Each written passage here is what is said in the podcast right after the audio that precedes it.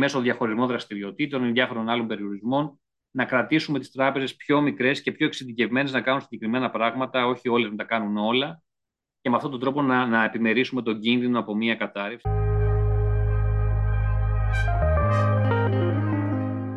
Καλώς ήρθατε στη σειρά podcast του Eliamep.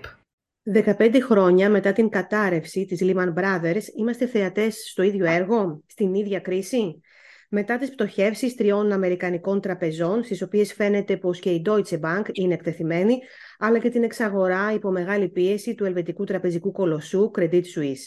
Αυτό το κρίσιμο ερώτημα θα προσπαθήσουμε να απαντήσουμε σε αυτό το podcast με τη βοήθεια του κυρίου Δημήτρη Κατσίκα, επίκουρου καθηγητή στο Εθνικό και Καποδιστριακό Πανεπιστήμιο Αθηνών, κύριο ερευνητή του ΕΛΙΑΜΕΠ και με βαθιά γνώση των τραπεζικών θεμάτων, μια που παρακολούθησε από την πρώτη στιγμή το τι συνέβη μετά την κατάρρευση της Lehman Brothers το 2008 και τι συνέβη φυσικά και στη χώρα μας με τη μεγάλη οικονομική κρίση που μας ταλάνισε 10 χρόνια. Κύριε Κατσίκα, ε, σας ευχαριστώ πάρα πολύ για αυτή την ε, συζήτηση και θέλω να ξεκινήσω ρωτώντας σας, βρισκόμαστε μπροστά στον ίδιο εφιάλτη; Καλησπέρα σας και ευχαριστώ πολύ για την πρόσκληση να κάνω αυτό το podcast. Νομίζω υπάρχει διάχυτη αυτή η ανησυχία και το ερώτημα που ακούμε συχνά τις τελευταίες ημέρες και διαβάζουμε τα διάφορα δημοσιεύματα είναι αν πρόκειται για μία ακόμα περίπτωση όπως αυτή της κρίσης που έχει ξεκινήσει τότε με την κατάρρευση της Lehman Brothers. Νομίζω κανείς δεν μπορεί να είναι απόλυτα βέβαιος. Μια, μια πρώτη απάντηση είναι πως όχι. Αν, για να είμαστε και λίγο καθυσυχαστικοί γιατί δεν είναι ακριβώς ε, ίδια τα προβλήματα και δεν είναι και ίδια και η αντίδραση των αρχών. Αλλά παρόλα αυτά παρατηρούμε ότι υπάρχει μια νευρικότητα και θα εξακολουθήσει να υπάρχει το επόμενο διάστημα, καθώς δεν μπορεί να πει κανείς με βεβαιότητα ότι γνωρίζουμε τα πάντα για τις νέες εξελίξεις που προέκυψαν το τελευταίο διάστημα. Νομίζαμε ότι κάπως τα πράγματα είχαν αλλάξει και υπήρχαν πια ε, δικλείδες ασφαλείας. Είδαμε τώρα ότι ίσως και να μην συμβαίνει ακριβώς αυτό. Επίσης υπάρχουν πληθωριστικές πιέσεις, υπάρχει η άνοδος των επιτοκίων. Ε, αν μπορούσατε να μας θέσετε λίγο το πλαίσιο, ποιες είναι οι ομοιότητες, ποιες είναι οι διαφορές; Λοιπόν, κοιτάξτε να δείτε. Όπως ανέφερα, υπάρχουν δύο διαφορετικές οπτικές να το δούμε. Από τη μία, την πλευρά των αρχών και τι έκαναν ή μπορούσαν να κάνουν, και από την άλλη, την δυναμική του ίδιου του συστήματος, τα ισχυρά σημεία ή τις αδυναμίες που εμφανίζει. Καταρχήν, σαφώς υπάρχουν διαφορές μεταξύ των δύο περιόδων. Ε, η κρίση η οποία εκδηλώθηκε το, α, το 2008, την ξέρουμε, ο περισσότερο κόσμος την ξέρει από το 2008 με τη Lehman Brothers, αλλά στην πραγματικότητα έχει αρχίσει να εκτελήσεται από το 2006. Απλώς κορυφώθηκε το 2008 με την Lehman Brothers. Ήταν μια κρίση η οποία οφείλήταν σε, σε, σε διαφορετικούς παράγοντες. Ένας από αυτούς ήταν ε, αυτό που λέμε παγκοσμιοποίηση. Ε, δηλαδή η δημιουργία ενός παγκόσμιου χρηματοπιστωτικού συστήματος το χρηματοπιστωτικό σύστημα είναι το κομμάτι εκείνο της οικονομίας γενικά το οποίο έχει παγκοσμιοποιηθεί, να το πούμε έτσι, έχει ολοκληρωθεί οικονομικά σε μεγαλύτερο βαθμό από οποιοδήποτε άλλο κομμάτι της οικονομίας διεθνώς. Δηλαδή έχουμε πια λόγω τεχνολογικών εξελίξεων και λόγω απορρίθμισης, θα επανέλθω σε αυτό, η απελευθέρωση του οικονομικού συστήματος διεθνώς, Έχουμε πια ένα παγκόσμιο χρηματοπιστωτικό σύστημα που λειτουργεί 24 ώρες το 24 ώρο, το γνωρίζουμε καλά, ξέρουμε ότι ανοίγουν πρώτα κοιτάμε την Ασία, η οποία ανοίγει πρώτα, μετά την Ευρώπη κτλ. Έτσι όπως κινούμαστε μέσα στη διάρκεια μιας ημέρας. Και μπορεί πλέον και ο καθένας ε, από οπουδήποτε και αν βρίσκεται να κάνει πράξεις χρηματοπιστωτικές, επενδύσεις ε, σε όλο τον κόσμο. Ακόμα και από την ε, άνεση του σπιτιού του πλέον υπάρχουν τράπεζε οι οποίες λειτουργούν online. Δεν χρειάζεται καν να φύγεις από το σαλόνι για να κάνεις επενδύσεις. Άρα αυτό το πράγμα προχώρησε πολύ γρήγορα μέσα σε 10-20 χρόνια, στα τέλη του προηγούμενου αιώνα και στις αρχές της επόμενης δεκαετίας. Και προχώρησε παράλληλα, ενώ προχωρούσε η ολοκλήρωση της αγοράς, της χρηματοπιστωτικής αγοράς, δεν προχωρούσε αντίστοιχα η ολοκλήρωση των εποπτικών και ρυθμιστικών πλαισίων που θα έπρεπε να τη συνοδεύουν. Γιατί όταν πας να φτιάξεις μια παγκόσμια αγορά, το ίδιο ίσχυσε και την ευρωπαϊκή αγορά. Υπήρχε μια προσπάθεια να φτιαχτεί μια ευρωπαϊκή χρηματοπιστωτική αγορά χωρίς να έχουμε όμως θεσμούς εποπτείας και ρύθμισης που πρέπει να συνοδεύουν μια τέτοια αγορά. Άρα, όταν αρχίζει και να πτήσει αυτή η παγκόσμια αγορά με πολλές τράπεζες κολοσσούς που έχουν ε, δραστηριότητες σε όλο τον κόσμο, ε, δεν υπήρχε κάτι αντίστοιχο, δεν υπήρχε κάποιος ρυθμιστής που να έχει την ικανότητα και την αρμοδιότητα συνολικά να εποπτεύει αυτές τις τράπεζες και τις αγορές που αναπτύσσονταν και, να, και υπήρχαν και πολύ μεγάλα κενά στη ρύθμιση. Αυτό οφείλονταν βέβαια σε μεγάλο βαθμό στο γεγονός ότι αυτή η, η παγκοσμιοποίηση συνοδεύτηκε και διευκολύνθηκε πέρα από τις τεχνολογικές εξελίξεις και με από μια απελευθέρωση, αυτό πολλές φορές στο δημόσιο διάλογο αποκαλείται νεοφιλελευθερισμός, νεοφιλελεύθερες πολιτικές, μια, ε, με, ένας μεγάλος βαθμός απελευθέρωσης με την κατάργηση διάφορων εμποδίων και ρυθμίσεων ε, στη λειτουργία των τραπεζών διεθνών. Και όχι μόνο των τραπεζών και άλλων χρηματοπιστωτικών ιδρυμάτων. Άρα βρεθήκαμε περίπου σε ένα, σε ένα σκηνικό λίγο άγριας δύσης, να το πω έτσι, ε, εκείνα τα χρόνια, όπου υπήρχε μια πολύ μεγάλη άνοδος χρηματοπιστωτικών δραστηριοτήτων σε όλο τον κόσμο, με πολύ λίγη ρύθμιση και αυτό οδήγησε σε φούσκες, όπως λέμε, δηλαδή σε πολύ μεγάλες αυξήσεις στις τιμές ορισμένων περιφερειακών στοιχείων. Το, το πρόβλημα εκείνη την εποχή ξεκίνησε, επικεντρώθηκε στην στεγαστική αγορά της Αμερικής, όπου ένας συνδυασμός χρηματοπιστωτικών καινοτομιών, όπως τα διάφορα παράγωγα προϊόντα που μπορεί να ακούσει ο κόσμος, η τιτλοποίηση, σε συνδυασμό με αυτή την επέκταση του χρηματοπιστωτικού τομέα και την έλλειψη ρύθμισης και υποπτία, ε, οδήγησαν σε πολύ μεγάλα ρίσκα, σε πολύ κακές επενδύσεις, οι οποίες μετά λόγω της παγκοσμιοποίησης αυτή επεκτάθηκαν σε όλο τον κόσμο και οδήγησαν όταν έσκασε πια αυτή η φούσκα στην κατάρρευση που όλοι γνωρίζουμε. Τώρα, μετά, όπως σωστά λέτε, μετά την κρίση αυτή, ε, για να είμαστε δίκαιοι, έγινε μια πολύ μεγάλη κινητοποίηση και έγιναν πολλές μεταρρυθμίσεις σε όλο τον κόσμο, προκειμένου να διορθωθούν πολλά από αυτά τα κενά και οι λήψει που παρατηρήθηκαν. Στην Αμερική, για παράδειγμα, υπήρχε ο νόμος Dodd Frank Act, το οποίο μιλάμε για ένα νόμο 2.300 σελίδων, ε, ο οποίος μάλιστα με τα συνοδευτικά νομοθετικά κείμενα που χρειάστηκαν για να υλοποιηθεί έφτασε σε πέρα στι 25.000 σελίδες ε, ρυθμίσεων. Ε, στην Ευρώπη, η Ευρωπαϊκή Επιτροπή από το 2008 μέχρι το 2016 είχε προωθήσει περισσότερες από 60 οδηγίες και κανονισμούς οι οποίες ρύθμιζαν, επαναρρύθμιζαν πιο σωστά διάφορα κομμάτια του χρηματοπιστωτικού συστήματος. Άρα έγινε μια πολύ μεγάλη προσπάθεια, είναι η αλήθεια, και πράγματι το σύστημα είναι σαφέστερα πιο ε, αθεκτικό από ό,τι ήταν ε, τότε σήμερα. Ε, οι τράπεζες είναι πολύ πιο καλά κεφαλαιοποιημένε. Να δούμε δηλαδή ότι έχουν κεφάλαιο στην άκρη για να απορροφήσουν ζημιές εφόσον ε, ε, αυτές παρουσιαστούν έχουν πολύ μεγαλύτερη ρευστότητα κατά κανόνα, έχουν καλύτερη διάρθρωση του συλλογισμού τους και το καθεξής. Άρα σαφώς περιμέναμε ότι παρόμοια προβλήματα δεν θα είχαμε. Βέβαια, για να είμαστε ειλικρινείς και αν θέλετε θα έρθουμε σε αυτό αργότερα, υπάρχουν κενά και κάποια σημαντικά μάλιστα κενά ακόμα στο, στο μυστικό πλαίσιο, παρόλη αυτή την σημαντική κινητοποίηση που υπήρχε και θα έλεγα ότι ίσως τα μεγαλύτερα προβλήματα δεν έχουν ενδεχομένως αντιμετωπιστεί επαρκώς. Ερχόμαστε λίγο στο σήμερα. Αυτό που έγινε σήμερα λοιπόν δεν οφείλεται πάλι σε μια... Φούσκα να το πούμε έτσι, φούσκα, όπως ήταν τότε, ναι, των ναι, ναι. ακινήτων ας πούμε. Παρ' όλα αυτά έχει κάποιες ομοιότητες, γιατί όπως και τότε, όπως και παλιότερα όμως, σε μια μεγάλη κρίση, για παράδειγμα, το 1980, τον λεγόμενη κρίση των, στεγαστικών ταμείων και παρακαταθήκων στις Ηνωμένες Πολιτείες, είχαμε μια έδωση φούσκα όλα τα προηγούμενα χρόνια, γιατί ε, είχαμε μια παρατεταμένη περίοδο εύκολου χρήματος. Σε ένα βαθμό για να αντιμετωπιστεί η κρίση του 8 και αργότερα και της Ευρωζώνης, δόθηκε πολύ χρήμα από τις κεντρικές τράπεζες, φθηνό χρήμα, στις αγορές και στις τράπεζες για να ανταπεξέλθουν τις κρίσεις. Αυτή η λεγόμενη έτσι, διάσημη ποσοτική χαλάρωση, η οποία άρχισε σιγά σιγά να μαζεύεται προς το τέλη της δεκαετίας, αλλά ξανά άνοιξε λόγω της πανδημίας. Μεγάλη παρατεταμένη περίοδο πλέον της δεκαετίας, όπου έχουμε πάρα πολύ φθηνό χρήμα το οποίο κατευθύνεται στον χρηματοπιστωτικό ε, ε, τομέα. Πολύ από αυτό το χρήμα ε, το επενδύουν οι τράπεζες σε μακροπρόθεσμου τίτλους, ομόλογα, κρατικά ή εταιρικά, καθώς δεν μπορεί όλο να διαχειριστεί στην αγορά επικερδό. Τώρα, αυτό που συμβαίνει είναι όπως έχει συμβεί και στο παρελθόν και του 8 η κρίση έτσι ξεκίνησε παρελθόντω. Δηλαδή, η στεγαστική φούσκα στην Αμερική έτσι άρχισε να σπάει, άρχισαν να ανεβαίνουν τα επιτόκια. Επειδή παρουσιάστηκαν μηχανιστικέ πιέσεις, η Ομοσπονδιακή Τράπεζα των ΗΠΑ, η Fed, εκείνη την εποχή, το 2004 σταδιακά, άρχισε να ανεβάζει τα επιτόκια. Ε, και παλιότερα το ίδιο είχε γίνει την δεκαετία του 80, όταν πάλι η τράπεζα, η κεντρική της ΗΠΑ, αντιμετωπίσει τον πληθωρισμό μετά την δεύτερη πετρελαϊκή κρίση, είχε αρχίσει πάλι να ανεβάζει τα επιτόκια.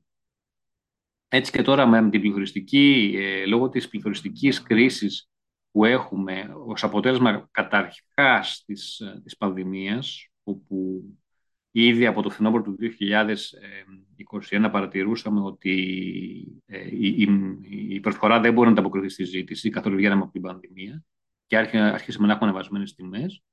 Ε, αυτό βέβαια επιδεινώθηκε πολύ περισσότερο μετά τον πόλεμο και την εισβολή της Ρωσίας στην Ουκρανία και με το ενεργειακό κομμάτι, το οποίο μετά μετακυλείται και στην υπόλοιπη εφοδιαστική αλυσίδα.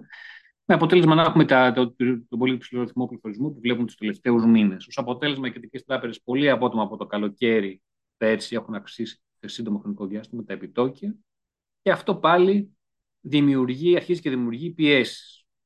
Πώς δημιουργούνται οι πιέσεις στο τραπεζικό σύστημα, όταν αυξάνονται ξαφνικά έτσι τα επιτόκια, δημιουργεί πρόβλημα στο λεγόμενο, στον ενεργητικό κομμάτι του ισολογισμού των τραπεζών. Οι τράπεζες τι έχουν, από τη μία πλευρά έχουν τις καταθέσεις, που είναι υποχρεώσεις για αυτές. Δηλαδή, είναι σαν να τις έχουμε δανεί. Οι καταθέσεις είναι σαν να κάνουμε εμείς μικρά δάνεια στην τράπεζα. Ε, τα οποία υποχρεούνται να μας δώσει πίσω, βέβαια, ανά πάσα στιγμή, όταν, όταν ζητήσουμε με τις καταθέσεις μας. Και από το ενεργητικό της, τα περιουσιακά της στοιχεία. Δηλαδή, έχει τα δάνεια που δίνει η τράπεζα και διάφορους τίτλους, όπως ομόλογα, στα οποία έχει επενδύσει. Όταν ανεβαίνουν ξαφνικά τα επιτόκια, η πλευρά των περιουσιακών στοιχείων της τράπεζας δέχεται πιέσεις. Γιατί τα μεν δάνεια που έχει δώσει αρχίζουν και εμφανίζουν προβλήματα. Πολλοί δανειολήπτες δεν μπορούν να αποπληρώσουν στα υψηλότερα επιτόκια το δάνειό τους και άρα χάνουν την αξία τους στα δάνεια αυτά.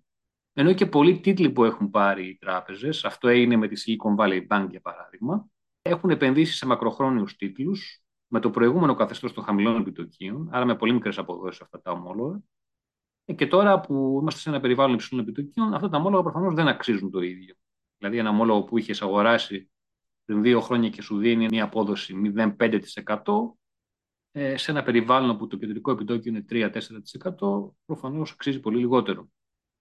Άρα και από τις δύο αυτές πηγές οι τράπεζες δέχονται πιέσεις και καταγράφουν, ειδικά όταν χρειαστεί να πουλήσουν κάποιους από αυτούς τους τίτλους, όπως η Silicon Valley Bank, καταγράφουν ζημιές. Και τότε αρχίζουμε και έχουμε διάφορες κρίσεις όπως αυτή που παρατηρήθηκε στη Silicon Valley Bank. Αυτό ακριβώς συνέβη με αυτή την τράπεζα η οποία έχει επενδύσει σε μακροχρόνιους τίτλους και ξαφνικά βρέθηκε, επειδή έπρεπε να πουλήσει κάποιους από αυτούς, ε, να καταγράφει σημαντικές ζημιές που τρόμαξαν τις αγορές και δημιούργησαν έναν τραπεζικό πανικό, όπως λέμε.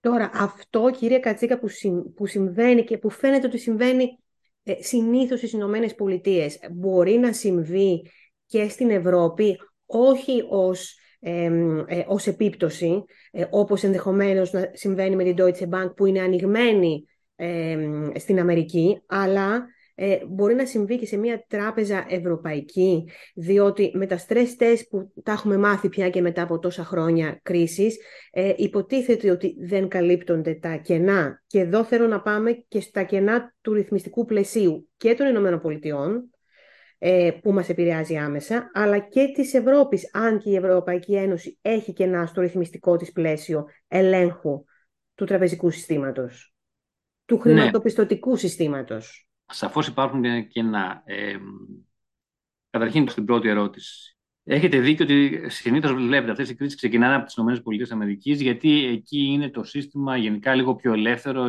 παίζει μεγαλύτερο ρόλο η αγορά και στο χρηματοπιστωτικό κομμάτι. Δηλαδή, όπως λέμε, οι ΗΠΑ αποτελούν παράδειγμα ενός μοντέλου όπου η χρηματοδότηση των επιχειρήσεων αλλά και των οικοκυριών πολλές φορές στηρίζεται περισσότερο στις αγορές, κεφαλαίες χρηματιστήρια, να το πω έτσι απλά, και λιγότερο στις τράπεζες. Ενώ στην Ευρώπη οι επιχειρήσεις και τα νοικοκυριά δίνουν μεγαλύτερη χρηματοδότηση από τις τράπεζες. Άρα, πολλές φορές αυτοί του είδου οι φούσκες παρατηρούνται στην άλλη πλευρά του Ατλαντικού. Παρ' όλα αυτά, λόγω της παγκοσμιοποίησης που περιέγραψα προηγουμένως, αυτό έγινε και το 2008. Πολλές φορές αυτές οι αδυναμίες, αυτές οι φούσκες επεκτείνονται σε, όλο τον πλανήτη. Έτσι, και αν, αν θυμάστε, αυτό που συνέβη το 2008 είναι ότι ενώ ξεκίνησε η κρίση από τις ΗΠΑ και εκεί κατέρευσε η Lehman Brothers και κινδύνευσαν να καταρρεύσουν και πολλά άλλα πολύ κρίσιμα ιδρύματα συμπεριλαμβάνων και ασφαλιστικών ε, εταιριών.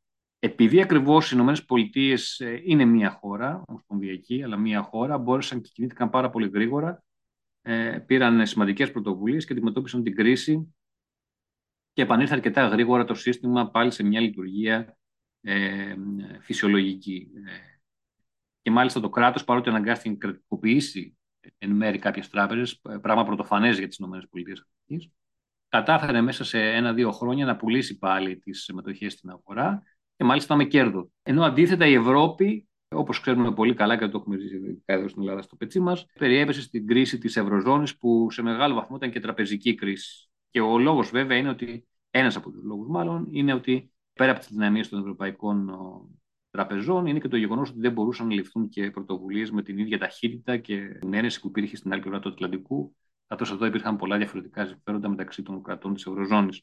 Συνεπώς, το ότι κάτι ξεκινά την πλευρά της Αμερικής σε μια παγκοσμιοποιημένη οικονομία και ειδικά σε ένα παγκοσμιοποιημένο χρηματοπιστωτικό σύστημα δεν αποτελεί ε, εγγύηση για το ότι εμείς που είμαστε κάπου αλλού είμαστε ασφαλείς. Παρόλα αυτά, στη συγκεκριμένη συγκυρία, επειδή ακριβώς δεν είναι μια απλώς μια επανάληψη της προηγούμενης κατάστασης και επειδή όντως οι τράπεζες είναι αρκετά πιο ανθεκτικές και θωρακισμένες αυτή τη φορά, θεωρώ ότι μάλλον ε, είναι, είναι πιο δύσκολο από την άλλη φορά να έχουμε μια μετάδοση της κρίσης στην Ευρώπη που να οδηγήσει σε μια πραγματικά μεγάλη έτσι, χρηματοπιστική τραπεζική κρίση. Οι ευρωπαϊκές τράπεζες έχουν ε, όντως, όπως λέτε, έχει αναθεωρηθεί πάρα πολύ το ρυθμιστικό πλαίσιο. Φτιάχτηκαν τρεις ανεξάρτητες ρυθμιστικές αρχές, οι οποίες ασχολούνται με τις ασφάλειες, με τις κεφαλαγορές και με τις τράπεζες αντίστοιχα. Υπάρχει η Κεντρική Τράπεζα που έχει αναλάβει ένα ευρύτερο ρόλο, μακρο, ε, μακροπροληπτικό όπως λέμε. Συνεπώς υπάρχει γενικά ένα σαφώς μεγαλύτερο πλαίσιο και βέβαια έχουν γίνει και κινήσεις προς την Τραπεζική Ένωση, που είναι μια πολύ σημαντική πρωτοβουλία των τελευταίων ετών. Ε, όλα, εκ των, όλα αυτά τα βήματα μας δίνουν μια μεγαλύτερη σιγουριά στην Ευρώπη και υπάρχει και μεγαλύτερη έτσι, αυστηρότητα στην εποπτεία ακόμα. Θα θυμίσω ότι κάποια από τα πράγματα που είχαν συμφωνηθεί στην Αμερική στον απόϊχο της κρίσης του 8, από τις νέες ρυθμίσεις αυτές τις προσήπουμε, τις χιλιάδες νέες σελίδες ρυθμίζουν. Κάποια από αυτά πάρθηκαν πίσω το 2018, 17-18 ε, επί προεδρίας ε, Τραμπ και μάλιστα πολλές από τις ρυθμίσεις οι οποίες ακυρώθηκαν είχαν να κάνουν ακριβώς με τράπεζες όπως η Silicon Valley Bank, η οποία κατέρευσε. Δηλαδή τράπεζες οι οποίες είναι ας πούμε μεσαίου μεγέθους, δεν θεωρούνται συστημικά μεγάλες τράπεζες, δηλαδή να κινδυνεύει όλο το σύστημα αν, αν καταρρεύσουν. Ε, οι, οι ρυθμίσεις για τις τράπεζες αυτές ε, χαλάρωσαν αρκετά και μάλιστα τα stress test που προβλεπόντουσαν για αυτές τις τράπεζες επίσης ε, σταμάτησαν να πραγματοποιούνται στις ΗΠΑ. Αυτό δεν ισχύει στην Ευρώπη. Η Ευρώπη συνεχίζει να κρατάει τις περισσότερες από τις ε, ρυθμίσεις οι οποίες συμφωνήθηκαν στο ίδιο επίπεδο. Άρα έχουμε ένα μεγαλύτερο θα έλεγα, επίπεδο ελέγχου και προστασίας στην Ευρώπη. Ακόμα και η Deutsche, η οποία τις τελευταίες ημέρες ήρθε, όπως λέτε, έχει μια έκθεση στη στεγαστική αγορά κυρίως της Αμερικής, όχι τόσο στο, στο ίδιο κομμάτι που είχε η Silicon Valley Bank. Η Deutsche Bank είναι μια τράπεζα η οποία είχε προβλήματα στο παρελθόν, αλλά τα τελευταία χρόνια έχει κάνει μια σημαντική αναδιάθρωση. Είναι πολύ κερδοφόρα. Πέρσι, αν δεν κάνω λάθος, γύρω στα 6 δισεκατομμύρια κέρδη κατέγραψε και έχει μεγάλη ρευστότητα έχει μεγάλη άνεση γιατί έχουν δημιουργηθεί νέοι δείκτες ρευστότητας μετά την κρίση του 8. Ε, ε, έχει μεγάλη άνεση να ανταποκριθεί ακόμα και σε κροή καταθέσεων, αν χρειαστεί να αντιμετωπίσει.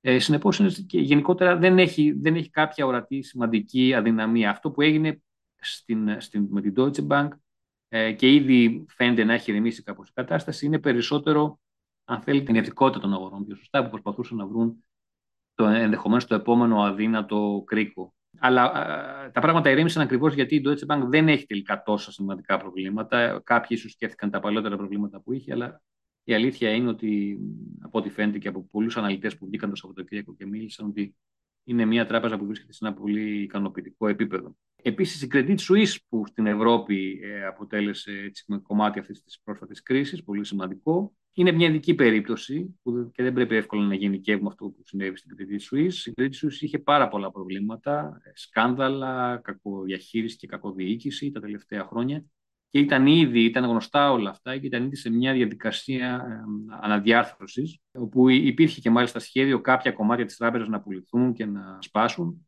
Συνεπώς, υπήρχε γνώση των αδυναμιών και ήταν στην δικασία αναδιάρθρωση. Βέβαια, θα πρέπει να πούμε εδώ ότι καθυστέρησαν γενικά οι υποπτικές αρχές της Ελβετίας γιατί ανέχτηκαν παραπάνω από καιρό από όσο θα έπρεπε αυτή την κατάσταση και δεν πίεσαν ίσως να διορθωθεί νωρίτερα αυτή, όλα αυτά τα προβλήματα να διορθωθούν. Νομίζω ότι ήταν κυρίως άτυχη στην περίπτωση της Credit Suisse, γιατί ήρθε αυτή η αναταραχή στις Αμερικάνικες τράπεζες και τη βρήκε σε μια στιγμή που ήταν ακόμα ιδιαίτερα ευάλωτη και γι' αυτό προκλήθηκε αυτός ο πανικός με την κατάληξη που γνωρίζουμε. Ακριβώς αυτό το ζήτημα της Credit Suisse θέτει επιτάπητος και ένα από τα σημαντικά κενά είναι η άλλη ερώτηση που κάνατε, αν εξακολουθούν να υπάρχουν κενά, ένα από τα σημαντικά κενά σε σχέση με τις μεταρρυθμίσεις που προηγήθηκαν. Και το ανέφερε μάλιστα και σε μια συνέντευξή της η Ελβετή Υπουργός Οικονομικών που ανέλαβε όλη αυτή την επιχείρηση διάρθρωση, μάλλον πώληση της ε, Credit Suisse στην UBS. Ότι έχουμε ένα πολύ μεγάλο ζήτημα με το λεγόμενο πρόβλημα too big to fail. Το too big to fail έγινε έτσι, συνειδητοποιήθηκε ως πρόβλημα ήδη από την προηγούμενη κρίση του, του 8 Με τη Lehman Brothers. Lehman Brothers. Που η Lehman Brothers, για να είμαστε ειλικρινείς, δεν ήταν too big to fail, ήταν too connected, too interconnected to fail. Δηλαδή, δεν ήταν, ήταν τόσο πολύ μεγάλη τράπεζα, αλλά ήταν μια τράπεζα που ήταν ακριβώς λόγω της παγκόσμιας φύσης των α, δραστηριοτήτων της, ε, είχε πάρα πολλούς αντισυμβαλόμενους σε όλο τον κόσμο. Και όταν αντιμετώπισε ίδια πρόβλημα, αυτό διαχείριθηκε σε όλο το παγκόσμιο χρηματοπιστωτικό σύστημα. Ε, ωστόσο, τότε φάνηκε και με άλλες τράπεζες ότι υπάρχει ένα πρόβλημα στο πλαίσιο αυτό της παγκοσμιοποίησης που περιέγραψα προηγουμένως. Έχουμε αφήσει ορισμένα ευρήματα να γίνουν πραγματικά κολοσσοί σε παγκόσμιο επίπεδο. Οπότε δεν μπορούν, τα κράτη, οι κυβερνήσεις δεν έχουν ε, τη δυνατότητα, δεν έχουν το δικαίωμα να το θέσουν, να τις αφήσουν να καταρρεύσουν, ε, κύριε Ακριβώς. Ακριβώς, αυτό είναι το θέμα. Ε, και, εντάξει, Αλλά το, το, το, θέμα είναι και ποιος πληρώνει όμως ε, την ύφη σε αυτή την περίπτωση, γιατί έχουμε την αίσθηση, όσοι δεν γνωρίζουμε καλά τα θέματα αυτά βέβαια, ότι γενικά την πληρώνουν οι απλοί φορολογούμενοι. Δηλαδή ότι οι τράπεζες κάνουν ό,τι κάνουν και τελικά καλείται ο Ευρωπαίος ή Αμερικανός φορολογούμενος να πληρώσει τις τράπεζες για να μην καταρρεύσουν. Έχετε απόλυτο δίκιο. Αυτή είναι μια συζήτηση που ξεκίνησε ήδη από την προηγούμενη κρίση του 2008. Είναι σωστό αυτό. Και σωστό και λίγο απλοϊκό. Θα, θα πω τι, τι θα εξηγήσω τι θέλω να πω. Ε, υπάρχει πράγματι πολλές φορές στο δημόσιο διάλογο αυτό το αφήγημα ότι σώνουμε τους τραπεζίτες εις βάρος των λαών, να το πω έτσι λίγο απλοϊκά. Το οποίο στη βάση του είναι σωστό, αλλά η αντιμετώπιση του θα προϋποθέτει πολύ σημαντικές αλλαγές.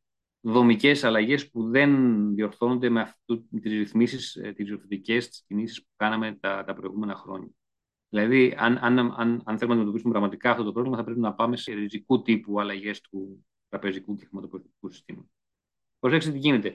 Λόγω της παγκοσμιοποίησης και του τρόπου που λειτουργεί γενικότερα το σύστημα, η οικονομία της αγοράς, οι, οι τράπεζες είναι κεντρικό κομμάτι του συστήματος αυτού. Τόσο σε εθνικό επίπεδο όσο και σε διεθνές.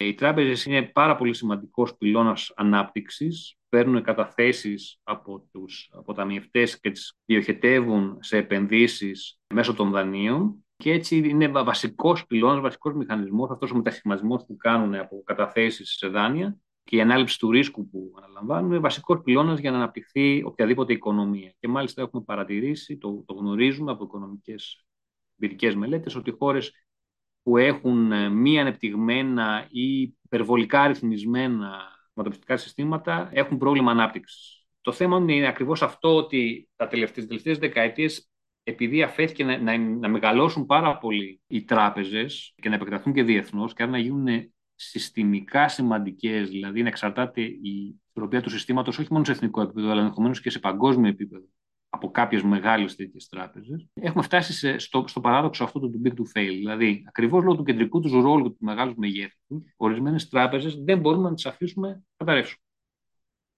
Μία αφέθηκε το 2008 η Lehman Brothers, η οποία δεν ήταν και τόσο μεγάλη. Ήταν επενδυτική τράπεζα, δεν ήταν καν κανονική τράπεζα με καταθέσεις και ήταν η τέταρτη μεγαλύτερη επενδυτική τράπεζα των ΗΠΑ. Και παρόλα αυτά, επειδή όπως σας είπα ήταν πολύ διασυνδεδεμένη με το παγκόσμιο χρηματοπιστωτικό σύστημα, κόντεψε να καταρρεύσει παγκοσμίως όλο το χρηματοπιστωτικό σύστημα. Η αναταραχή γενικά γνωρίζουμε ότι οι χρηματοπιστωτικές και ειδικά οι τραπεζικές κρίσεις είναι οι χειρότερες. Όταν καταραίει μια τράπεζα, και ειδικά αν αυτό γενικευτεί και σε, σε περισσότερες τράπεζες, γίνει μια γενικευμένη συστημική δηλαδή τραπεζική κρίση, συνήθως τα αποτελέσματα είναι πολύ χειρότερα από οποιοδήποτε άλλο τύπου κρίσης, για παράδειγμα κρίσης πληθωρισμού ή κρίσης χρέους. Ακριβώς γιατί οι τράπεζες είναι κεντρικός πυλώνας ανάπτυξης και γιατί πλέον είναι και ο κεντρικός μηχανισμός μέσα από τον οποίο γίνονται όλες οι πληρωμές. Φανταστείτε, μισθοί, συντάξεις, επιδόματα, τα πάντα περνάνε μέσα από μία τράπεζα. Άρα, όταν καταρρεύσει μία τράπεζα, η, η, η διαταραχή που συντελείται στην λειτουργία της οικονομίας είναι πάρα πολύ μεγάλη και όσο πιο μεγάλη η τράπεζα, τόσο πιο μεγάλη η διαταραχή.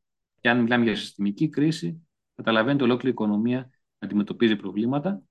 Και είναι μάλιστα και οι κρίσει τραπεζικές αυτές, οι οποίες όχι μόνο είναι μεγαλύτερες, αλλά δημιουργούν και τις πιο μακροπρόθεσμες αρνητικές συνέπειες. Δηλαδή, η οικονομία κάνει πολλά χρόνια να ορθοποδήσει. Ακριβώς γιατί επειδή οι τράπεζες μέχρι να επανακάμψουν δεν μπορούν να δώσουν ρευστότητα στην αγορά. Αυτό το έχουμε ζήσει πάρα πολύ στην Ελλάδα.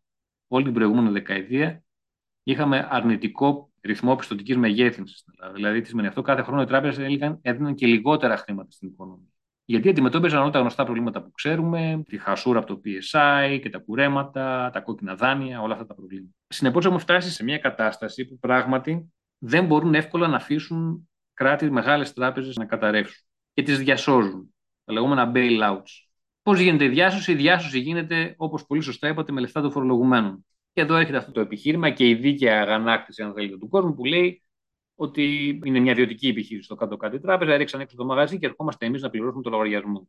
Και προφανώς είναι απολύτω σωστή αυτή η καταγγελία. Το πρόβλημα όμως είναι, ε, όπως περάσα, πιο σύνθετο, γιατί όντως, αν αφαιθεί να καταρρεύσει η τράπεζα, θα πάλι θα την πληρώσουν οι φορολογούμενοι. Γιατί οι φορολογούμενοι είναι και καταναλωτές, είναι και δανειολήπτες, πληρώνονται μέσα από τις τράπεζες, περιμένουν να πάρουν δάνεια ε, και ούτω καθεξής. Συνεπώς, πάλι θα έχουν πολύ μεγάλη ζημία. Δεν είναι η λύση, δηλαδή να αφήσουμε τις τράπεζες να καταρρεύσουν. Η λύση θα ήταν βέβαια αυτό που έκανε ο Τζο Μπάιντεν τώρα, κύριε Κατσίκα, γιατί ο Τζο Μπάιντεν έχω την αίσθηση ότι σώζει τη Silicon ε, Valley Bank, αλλά τη σώζει με ένα διαφορετικό τρόπο. Ναι, θα σας πω. Και με την Credit Suisse σε έναν βαθμό, και εδώ υπάρχει πάλι μια συζήτηση γύρω από αυτό το ζήτημα. Ε, Απλώς να ολοκληρώσω το προηγούμενο, το πιο βασικό, γι' αυτό έλεγα πριν ότι χρειάζονται ριζικές δομικές αλλαγές, θα ήταν να μην αφήσουμε τις τράπεζες να φτάσουν. Αυτή θα ήταν η πραγματική λύση. Να υποχρεώσουμε δηλαδή ή μέσω διαχωρισμών δραστηριοτήτων ή διάφορων άλλων περιορισμών να κρατήσουμε τις τράπεζες πιο μικρές και πιο εξειδικευμένες να κάνουν συγκεκριμένα πράγματα, όχι όλες να τα κάνουν όλα, και με αυτόν τον τρόπο να, να επιμερίσουμε τον κίνδυνο από μια κατάρρευση και τότε θα μπορούσαμε πράγματι ενδεχομένως να τις αφήσουμε να καταρρεύσουν. Τώρα, τι, τι, τι έγινε μετά την κρίση τότε, ε, ε, επιλέχθηκε ακριβώς για να αντιμετωπιστεί αυτό το ζήτημα το, μια άλλη επιλογή λεγόμενη bail-in, όπως αυτό που είναι στην Κύπρο. Το bail-in τι είναι, είναι αντί του bail-out. Είναι να πληρώσουν οι φορολογούμενοι, πληρώνουν οι μέτοχοι και αυτοί που έχουν δανείσει την τράπεζα. Γενικά αυτοί που είχαν συναλλαγές με την τράπεζα και άρα έχουν, είχαν κάποια ωφέλη από της δουλειά Αυτό έγινε με την, με την Κύπρο, αλλά ξέρετε με την Κύπρο ήταν εύκολο να γίνει. Γιατί αυτοί που υπέστησαν τη μεγαλύτερη ζημιά ήταν Ρώσοι μεγαλοκαταθέτες, οι οποίοι είχαν κάποια χρήματά τους στην Κύπρο. Άρα ήταν πολίτες εκτός Ευρωπαϊκής Ένωσης, πολλοί από αυτούς ολιγάρχες, των οποίων ε, η προέλευση των χρημάτων των οποίων ήταν αφιβόλου προέλευσης. Άρα είχε πολύ μικρό πολιτικό κόστος για την Ευρωπαϊκή Ένωση και ήταν εύκολο να υλοποιηθεί. Αλλά, ε, ε, όταν, μιλάμε, όταν μιλάμε για μετόχους, μιλάμε και για τους καταθέτες σε μια τράπεζα, δηλαδή να γίνει και κούρεμα όχι, καταθέσεων. Όχι, αλλά οι καταθέσεις, προσέξτε, καλά το επισημαίνετε, γιατί τότε υπήρξε και κούρεμα καταθέσεων. Οι καταθέτες, τι σας είπα προηγουμένως, οι καταθέτες στην ουσία είναι σαν να δίνουν δάνειο στην τράπεζα. Όλοι εμείς που έχουμε καταθέσει μια τράπεζα, να της έχουμε δώσει ένα βραχυπρόθεσμο δάνειο. Έτσι, ναι, έχει άρα δηλαδή, πρέπει να μπορούμε να το πάρουμε για... όποτε θέλουμε. Είναι βραχυπρόθεσμο γιατί ναι, ανά πάσα στιγμή μπορούμε να τα καλέσουμε την κατάθεση. Άρα είναι ένα δάνειο. Δηλαδή δεν, δεν χαρίζουμε τα χρήματά μας στην τράπεζα, τα καταθέτουμε εκεί με τη μορφή δανεισμού. Και μας δίνει μάλιστα και ένα επιτόκιο συνήθως. Μην κοιτάτε που είναι χαμηλά τα τελευταία χρόνια. Αλλά παίρνουμε και ένα επιτόκιο για, για το ότι γεγονός ότι καταθέτουμε τα χρήματά μας στην τράπεζα. Συνεπώς, ναι, γίνεται και ένα κούρεμα καταθέσεων στο bail-in. Αυτό έλεγα όμως, ότι το κούρεμα καταθέσεων είναι εύκολο να γίνει όταν η καταθέτη είναι ένας Ρώσο ολιγάρχης, αλλά είναι πιο δύσκολο να γίνει όταν είναι ο πολίτης της χώρας. Αυτό, για παράδειγμα, το είδαμε στην Ιταλία του 2016-2017 που πέρανε για τραπεζική κρίση, όπου έπρεπε, κλείθηκε να γίνει κούρεμα σε ομολογιούχους, των οποίων περισσότερο ήταν συνταξιούχοι, οι οποίοι είχαν πάρει το εφάπαξ τους και το είχαν επενδύσει σε ένα ομόλογο. Έτσι, σαν να πάει κάποιος τώρα εδώ συνταξιούχος στην Ελλάδα, να πάρει το εφάπαξ, να βγει στη σύνταξη και να πει να κάνω κάτι λεφτά, θα τα βάλω σε ένα ομόλογο της εθνικής. Δεν είναι κερδοσκοπία αυτό, τι πιο απλό, τι πιο ασφαλές τα πάει, τα βάζει εκεί, σε μια μεγάλη ελληνική συστημική τράπεζα τέλος πάντων. Ε, και ξαφνικά η τράπεζα καταραίει. Και καλείται μετά να χάσει τα, τα χρήματα. Όπως καταλαβαίνετε, αυτό δεν μπορούσε να γίνει και τελικά στην Ιταλία έγινε πάλι bailout. Δηλαδή η διάσωση με κρατικό χρήμα των φορολογουμένων. Κάτι παρόμοιο πήγε να γίνει και εδώ. Υπήρχαν πολλές φωνές ότι ειδικά στην Αμερική δεν πρέπει να ξανά έχουμε διασώσεις τύπου παρελθόντος, που υπήρχαν κρατικοποιήσεις κτλ και να αφαιθούν οι τράπεζες να καταρρεύσουν. Νομίζω αυτό που έκανε η κυβέρνηση του Biden ήταν πολύ καλό. Δηλαδή, έδωσε εγγυήσεις χωρίς να δώσει χρήματα, εγγυήθηκε την ασφάλεια των καταθόλων των καταθέσεων των τραπεζών που είχαν πρόβλημα, ώστε να μην ξεκινήσει ένας πανικός μεταξύ των καταθετών. Γιατί ξέρετε, έχουν, ενώ είναι τόσο σημαντικές οι τράπεζες, όπως είπαμε, κεντρικές για τη λειτουργία του οικονομικού συστήματος, έχουν ένα μεγάλο σημείο ε, βαλωτότητα. Είναι πολύ ευάλωτο είναι πολύ ευάλωτες γιατί βασίζονται στην, στην εμπιστοσύνη. Ανά πάσα στιγμή μπορεί να ξεκινήσει ένας τραπεζικός πανικός, ακόμα και αν δεν υπάρχει πρόβλημα, μέσα από φήμες. Κάτι τέτοιο είδαμε, πούμε, για παράδειγμα, από ό,τι φαίνεται με την Deutsche Bank, και να αρχίσει ο κόσμος να, να αποσύρει τις καταθέσεις, ε, ακόμα ε, και σε μια τράπεζα που δεν έχει πρόβλημα. Αν για κάποιο λόγο βγει μια φήμη και όλοι φοβούνται ότι η τράπεζα έχει πρόβλημα και αρχίζουν να αποσύρουν τις καταθέσεις τους, στο τέλος η τράπεζα θα έχει πρόβλημα, ακόμα και αν στην αρχή δεν είχε. Αυτό που έκανε η κυβέρνηση πάνε λοιπόν ήταν να, να εγγυηθεί όλες τις καταθέσεις. Αυτό ήταν πολύ σημαντικό γιατί σταμάτησε τη μετάδοση του κινδύνου και, και της εξέλιξης αυτής, δηλαδή έδωσε ένα μήνυμα ότι δεν θα αφήσουμε να χαθούν καταθέσεις. Αυτό ηρέμησε τους καταθέτες και σταμάτησε αυτή η μαζική απόρριψη καταθέσεων. Ε, ταυτόχρονα όμως επιδίωξε μία λύση της, μέσω της αγοράς. Δηλαδή δεν ήθελε να, να βάλει χρήματα και να σώσει εκείνη την τράπεζα. Και αυτό που πράγματι έγινε και σήμερα μάλιστα ανακοινώθηκε ότι το μεγαλύτερο κομμάτι των δανείων και των καταθέσεων της Silicon Valley Bank τα, τα αγόρασε μία άλλη Αμερικανική τράπεζα. Συνεπώς ε, υπήρξε μία σταθεροποίηση της κατάστασης και μετά μία επίλυση μέσω της ίδιας της αγοράς. Άλλη, άλλη Αμερικανική τράπεζα αγόρασε αυτήν η οποία κατέρευσε. Κάτι αντίστοιχο είναι και στην περίπτωση της Credit Suisse. Και εκεί είχαμε και έχουμε ακόμα γκρίνια μεγάλη και από τον κόσμο στην Ελβετία και από τα κόμματα και θα υπάρχει και συνέχεια. Γιατί πολλοί είπαν ότι στην ουσία οι, οι μέτοχοι της τράπεζας πήραν χρήματα, κρατικά χρήματα. Η αλήθεια είναι ότι δεν πήραν ακριβώς κρατικά χρήματα και εκεί έγινε μια διάσωση, έγινε μια προσπάθεια να υπάρξει διάσωση χωρίς χρήματα των φορολογών. Δηλαδή η Credit Suisse πουλήθηκε στο UBS για 3 δισεκατομμύρια, άρα αυτά τα πλήρωσε η UBS, όχι το ελβετικό κράτος. Ε, και ναι, μεν οι μέτοχοι πήραν 3 δισεκατομμύρια, αλλά θυμίσω ότι πριν από λίγους μήνες ή ένα χρόνο η Credit Suisse άξιζε δεκάδες δισεκατομμύρια. Άρα οι μέτοχοι ναι, μεν δεν έχασαν όλα τα χρήματά τους, αλλά έχασαν ας πούμε, το 90%. Αυτό που έκανε η ελβετική κυβέρνηση να δώσει εγγυήσεις και εκεί. Έδωσε κάποιες εγγυήσεις 9 δισεκατομμυρίων στην UBS, αν τυχόν βρεθούν διάφορες ζημιές κτλ. Καθώς γίνεται αναδιάθρωση της Credit Suisse και έδωσε και μία γραμμή ρευστότητας δανεικά, δηλαδή δυνατότητα να δανειστούν ε, για το επόμενο διάστημα. Συνεπώς και στις δύο περιπτώσεις υπήρξε μία προσπάθεια να αποφευθεί να υπάρξει διάσωση των τραπεζών με χρήματο φορολογουμένων. Ε, άρα έχουμε μάθει κάτι σε σχέση με την προηγούμενη κατάσταση. Γίνεται μια προσπάθεια να μην έχουμε πάλι επανάληψη κρατικών διασώσεων. Ε, βέβαια, για να είμαστε ειλικρινείς, όταν ακριβώς, επειδή όπως είπα, υπάρχει το πρόβλημα του του fail, όταν ξεσπάει με τέτοια κρίση ε, και για να αποφευχθεί μια γενικευμένη κατάρρευση, ακόμα και σε αυτές τις δύο περιπτώσεις, είδαμε το κράτος έπρεπε να επέμβει και να εγγυηθεί πράγματα. Καταθέσεις, ζημιές μελλοντικές και ούτω καθεξής. Άρα, σίγουρα δεν έχει επιληθεί τελείως το πρόβλημα αυτό. Καταφέραμε αυτή τη φορά να γλιτώσουμε λεφτά φορολογουμένων, αλλά έπρεπε πάλι να εγγυηθεί το κράτος. Μάλλον δεν θα χρειαστεί να τα πληρώσει, αλλά ωστόσο έπρεπε τουλάχιστον να παρέχει εγγυήσεις.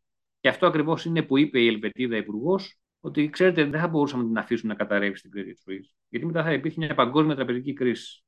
Άρα έπρεπε να επέμβουμε.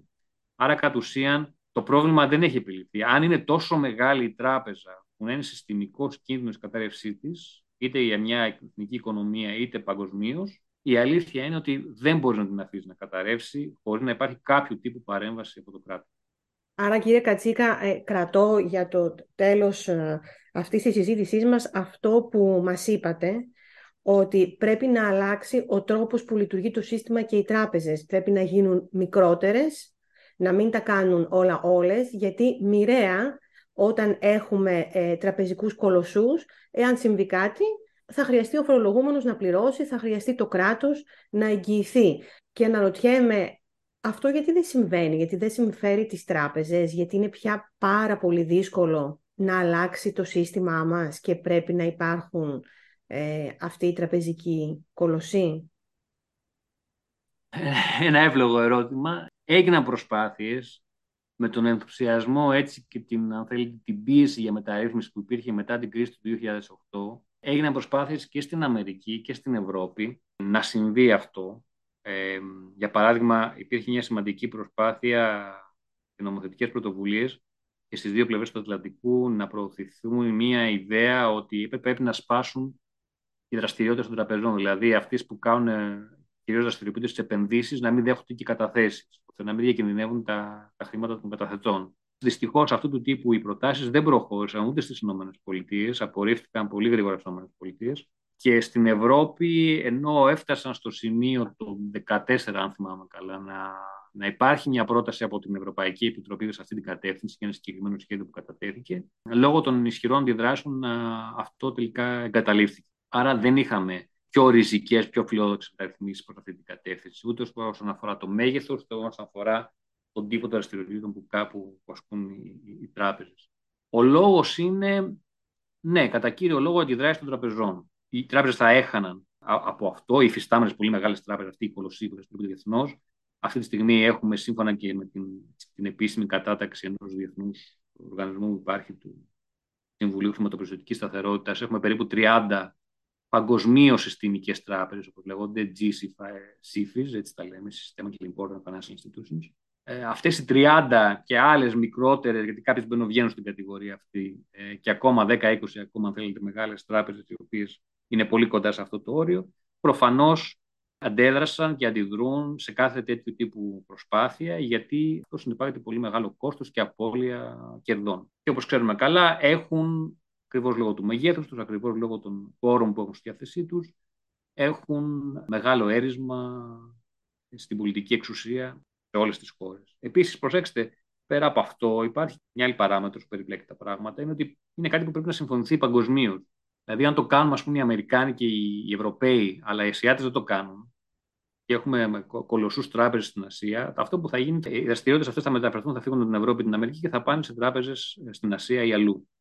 Συνεπώς, είναι κάτι γενικότερα αυτό το ζήτημα, όπως και άλλα έτσι δομικά σημαντικά ζητήματα που έχουν να κάνουν με το χρηματοπιστωτικό σύστημα, αντιμετωπίζουν το λεγόμενο πρόβλημα οριοθέτησης, έτσι το λέμε, ή boundary problem. Δηλαδή, αυτό έχει να κάνει το γεγονός ότι αν ρυθμίσεις τις τράπεζες υπερβολικά φεύγουν δραστηριότητες και πάνε στο λεγόμενο σκιώδε τραπεζικό σύστημα που έχει αναπτυχθεί τα τελευταία χρόνια, δηλαδή άλλους οργανισμούς όπω διάφορα funds που κάνουν δραστηριότητες παρεφερεί με την τράπεζε, αλλά χωρίς να έχουν την ίδια ρύθμιση. Ή το άλλο πρόβλημα οριοθέτησης, ότι φεύγουν, αν ρυθμίσεις μια επικράτεια πολύ αυστηρά, την Ευρωπαϊκή Ένωση για παράδειγμα, σηκώνονται και φεύγουν και πάνε στην Ασία, στη Σιγκαπούρη, στο Χονγκ Κόνγκ, αλλού και κάνουν τι δραστηριότητες αυτές. Άρα πρέπει να είναι κάτι. Κάτι που θα εφαρμοστεί, θα σε όλο τον κόσμο. Ναι. ναι, ναι. Είναι ένα παγκόσμιο δημόσιο, η χρηματοπιστωτική σταθερότητα είναι ένα παγκόσμιο δημόσιο αγαθό. Άρα χρειάζεται συνεργασία από όλους και βέβαια και αποφασιστικότητα από την πολιτική ηγεσία να αναλάβει ένα πολιτικό κόστος να τα βάλει έτσι ας πούμε εισαγωγικά με τις, με τις τράπεζες για να υπερκεράσει αυτές τις αντιδράσεις που λέγαμε προηγουμένως. Κύριε Κατσίκα, σας ευχαριστώ πάρα πολύ για τη συζήτησή μας και κλείνοντας, τι τίτλο θα δίνατε σε αυτή την κρίση και ενδεχομένως και σε αυτό το podcast που κάναμε; ε, δύσκολη ερώτηση. Τι τίτλο θα έδινα; Ίσως έδινα τον τίτλο που έγραψα πρόσφατα ένα άρθρο, όπου είπα αν αυτή τη φορά θα είναι διαφορετικά τράπεζες υποποίηση, θα, θα είναι αυτή τη φορά διαφορετικά. Ε, νομίζω κάτι, κάτι, κάτι τέτοιο θα έβαζα. Γιατί ναι, μεν είναι διαφορετικά όπως περιέγραψα, αλλά όπως επίσης συζητήσαμε, υπάρχουν και σημαντικές ομοιότητες και δομικά προβλήματα που παραμένουν και έρχονται από το παρελθόν. Άρα, εν μέρει είναι διαφορετικά, αλλά υπάρχουν παράγοντες οι οποίοι μπορεί να τελικά να μας οδηγήσουν ξανά και ξανά στις ίδιες κρίσεις. Σας ευχαριστώ θερμά. εγώ.